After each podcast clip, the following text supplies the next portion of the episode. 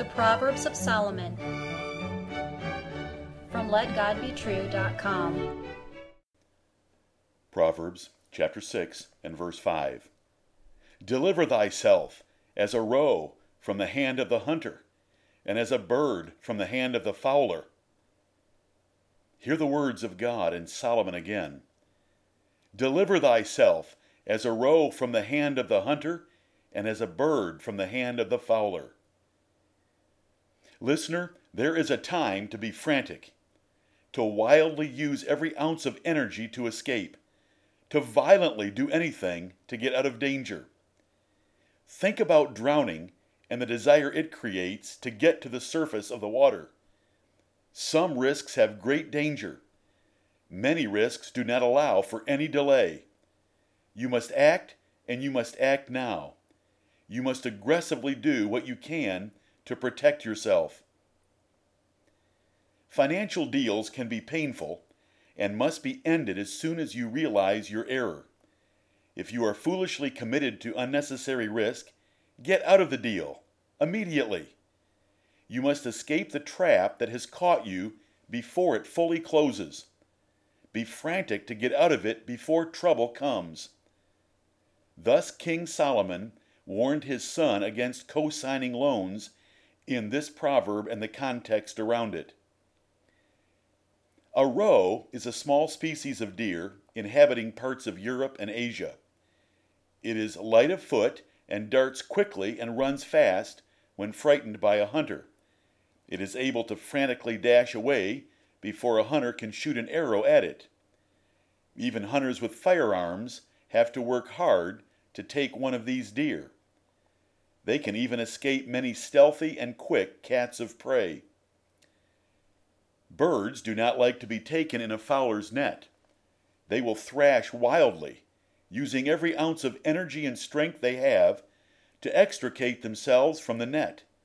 Their frantic movements, caused by intense instinctive fear, are almost painful to watch, as a bird can appear to practically turn itself inside out in its efforts to regain its freedom.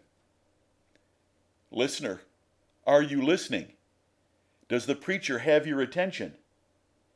Solomon warned his son about foolish financial commitments, especially co signing loans.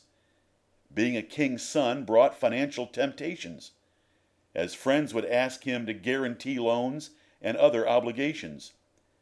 Since a king's son is rich, he might easily agree to such things to be their deal maker. If the foolish commitment had already been made, as Solomon described to his son, he must at least try to get out of it before the funds are drawn down by the friend. If his mouth had gotten him in trouble by hastily promising a surety bond, he must not let pride keep him from reversing course, and he must not let sleep keep him from the task. Wisdom includes wise financial management. It warns against co signing. It warns against debt. It warns that riches are temporary. It warns against contingent liabilities. Wisdom requires savings and giving. Wise men keep their financial lives as simple as possible to minimize risk and to fulfill duties.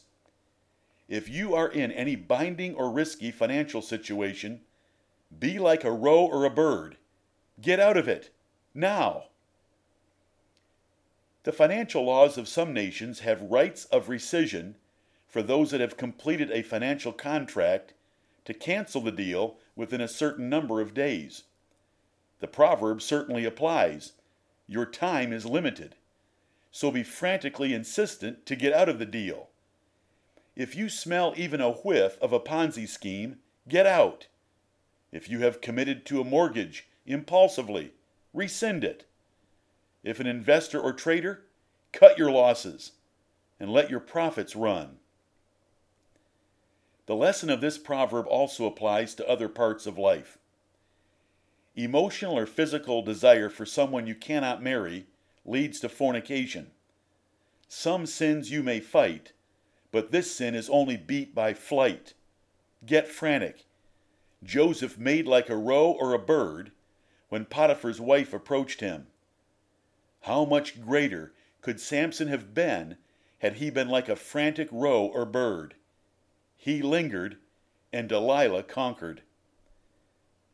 What if you are engaged to be married, but you doubt the person truly fears God and will be what you need? The rule is simple. Any problem you can see before marriage will be ten times worse after marriage.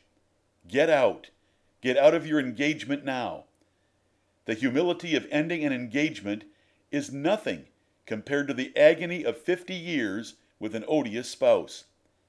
Get out of the engagement before the marriage trap closes and grasps you forever in its rusty iron claws. Are you frantic to obey God? David made haste to keep God's commandments, as he wrote in Psalm 119 and verse 60. Abraham rose early to obey a hard request in Genesis 22. The kingdom of heaven is entered by violent force, frantic zeal to conform your life to Jesus Christ. You must strive to press through a strait gate. You must work out your salvation with fear and trembling. What should you do today with haste and zeal? Amen.